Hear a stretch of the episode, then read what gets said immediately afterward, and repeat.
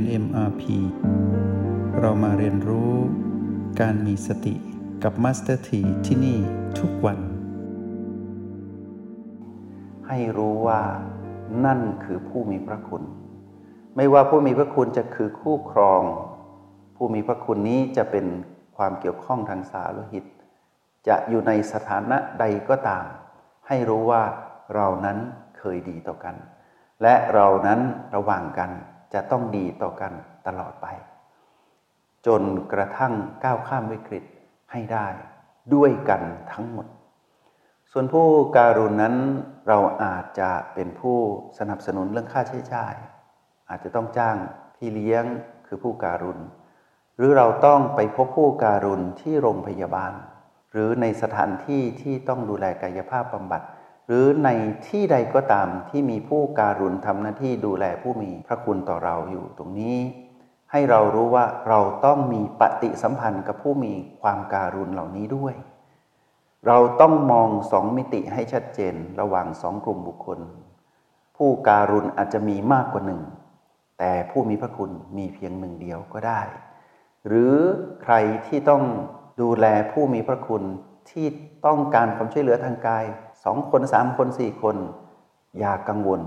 นั่นคือภารกิจที่เป็นโอกาส ที่เราจะได้พ่อคูณปัญญาของเราให้เกิดมากขึ้น ในท่ามกลางการทำภารกิจหน้าที่นี้ให้ดีที่สุด แล้วผลลัพธ์ก็คือเราจะกตัญญูสำเร็จในทุกบุคคลนะ หน้าที่ของผู้มีความกตัญญูนี้ มีอีกหน้าที่หนึ่งก็คือ จะต้องเป็นธรรมทูตนะ เป็นธรรมทูต คอยเชื่อมสัมพันธไมตรีระหว่างผู้การุณกับผู้มีพระคุณที่ต้องการความช่วยเหลือ เราอย่ามองว่าผู้การุณนั้นเป็นคนนอก เขาเป็นบุคคลที่มีผลต่อการดูแลผู้มีพระคุณของเราโดยตรงนะ โดยตรงเลย ไม่ว่าจะเป็นคุณหมอพยาบาล หรือใครก็ตามที่เป็นพี่เลี้ยงดูแล เราเรียกกลุ่มบุคคลเหล่านั้นว่าผู้การุณ เราต้องใส่ใจเขา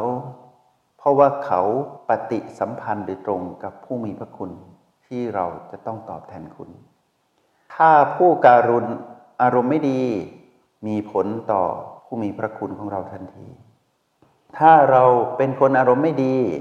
เราจะมีผลต่อทุกคนหนึ่งคนหนึ่งในสามนี้ มีผลต่อกันและกัน โดยตรงนะไม่ใช่โดยอ้อมโดยตรง ถ้าหนึ่งคนอารมณ์เสียจะกระทบกันไปหมด แต่ให้เรารู้ว่าบุคคลที่เรากำลังตอบแทนอยู่นี้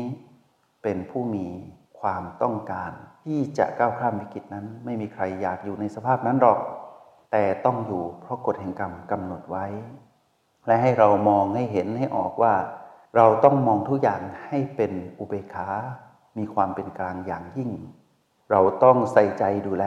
ผู้การุณด้วย ต้องเข้าใจสภาพธรรมชาติของผู้การุณ ผู้การุณอาจจะอารมณ์ไม่ดี ในวันนี้ แต่ใช่ว่าจะอารมณ์ไม่ดีทุกวัน ทุกๆวันอาจจะดีวันนี้อาจจะไม่ดี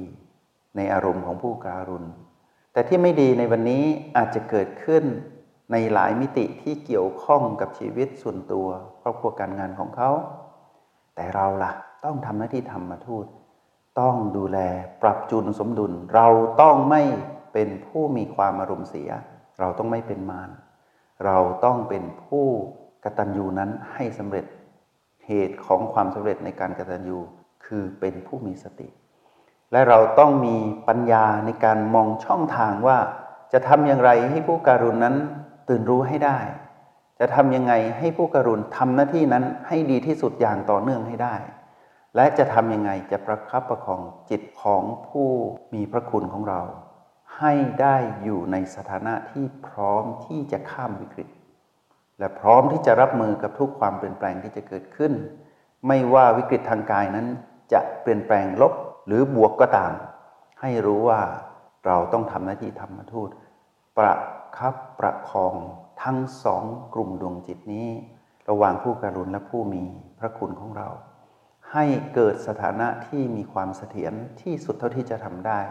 คำว่าเสถียรนี้ก็คือ ไม่ให้มีเรื่องราวของความเป็นผู้มีอารมณ์เสีย ในท่ามกลางระหว่างที่เดินทางไปในหนึ่งวันนั้น แล้วทำให้เกิดสิ่งดีๆนี้ทุกวัน มาสถีอยากให้พวกเรา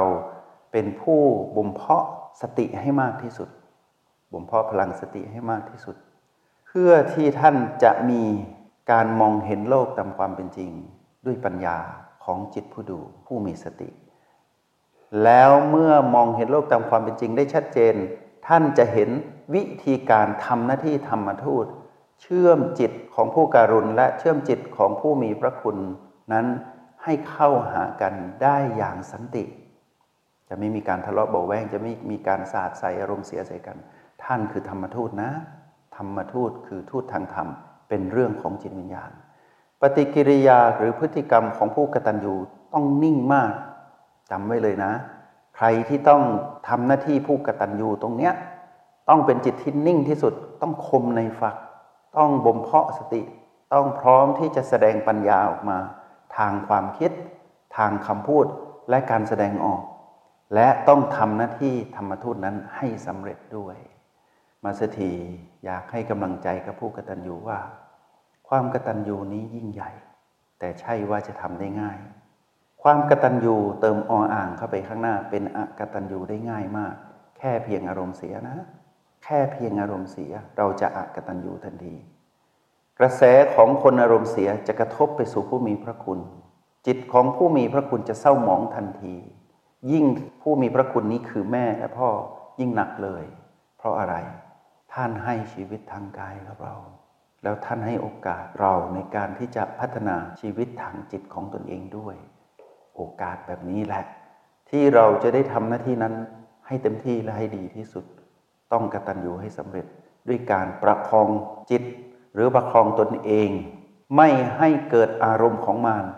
ในท่ามกลางระหว่างที่เดินทางไปในการทำหน้าที่นี้ในหนึ่งวัน ให้กำหนดไว้หนึ่งวันนะ ว่าหนึ่งวันนี้ ฉันจะไม่เป็นมาร ฉันจะทำหน้าที่กตัญญูให้สำเร็จ ฉันจะต้องใช้ปัญญาในทุกช่องทาง ที่จะทำให้เกิดผลลัพธ์ที่ดีต่อผู้มีพระคุณแต่ฉันจะต้องเป็นธรรมทูต ให้สำเร็จฉันต้องมีปัญญาในการที่จะเชื่อม สันทวไมตรีระหว่างผู้การุณและผู้มีพระคุณที่อยู่ตรงหน้า และที่สำคัญวันนี้ฉันต้องมีสติมาก ๆ ฉันจะต้องใช้พลังแห่งสติต้องบอกกับตัวเองอยู่เสมอ ไม่คุยอะไรเยอะ กับผู้มีพระคุณ ไม่ต้องคุยอะไรเยอะกับผู้การุณอย่าพูดมาก อย่าพูดมาก ยิ่งพูดมากโอกาสที่จะรั่วในเรื่องของการสอดแทรกมารที่จะทำให้จิตผู้กตัญญูนั้นรั่วไปสู่ความเป็นผู้ที่ไหลไปในอารมณ์ของมันได้ง่าย นิ่งดีที่สุดนะ พูดน้อยๆอย่าบน่นถ้าพูดมากถึงจะพูดดีแต่พอพูดไปนานๆเขาเรียกว่าบน่นพอบน่ นอารมณ์ของมารเข้าไป นั่นคืออตัญญูจะเกิดขึ้น ด้วยวจีกรรมทันทีกับผู้มีพระคุณ อย่าบน่นแม้นจะทรัพย์เหือดแห้ง แม้จะมีทรัพย์ที่เหือดแห้ง แม้นจะรายได้ติดขัดต่อการทำหน้าที่ดูแลผู้ที่เรากำลังแสดงความกตัญญูอยู่ อย่าบ่นให้เงียบ ให้เงียบ ย่อยสลายสิ่งที่เป็นลบทั้งหมด ไปในจิตวิญญาณ ในขณะจิตนั้นทันที แล้วสลายสู่ธรรมชาติไป แล้ว reset ตนเองขึ้นมาใหม่ ก็คือว่าให้กลับมาสดชื่น แล้วให้กลับมาอยู่ในจุดที่เป็นปัจจุบัน เรียนรู้โปรแกรม MRP ใช้ให้เกิดประโยชน์ ใครที่ยังไม่ได้เรียนรู้โปรแกรม MRP แต่ได้เรียนรู้เรื่องราวของการเจริญสติกับพ่อแม่ครูบาอาจารย์ใดก็ตามนำมาใช้ให้เต็มที่ ถ้ายังไม่ได้เรียนมา MRP แล้วพวกเราจะรู้ว่ารหัสแห่งสติจะทำให้เรานั้นกตัญญูสำเร็จ จงใช้ชีวิตอย่างมีสติทุกที่ทุกเวลา แล้วพบกันใหม่ ในห้องเรียน MRP กับ Master T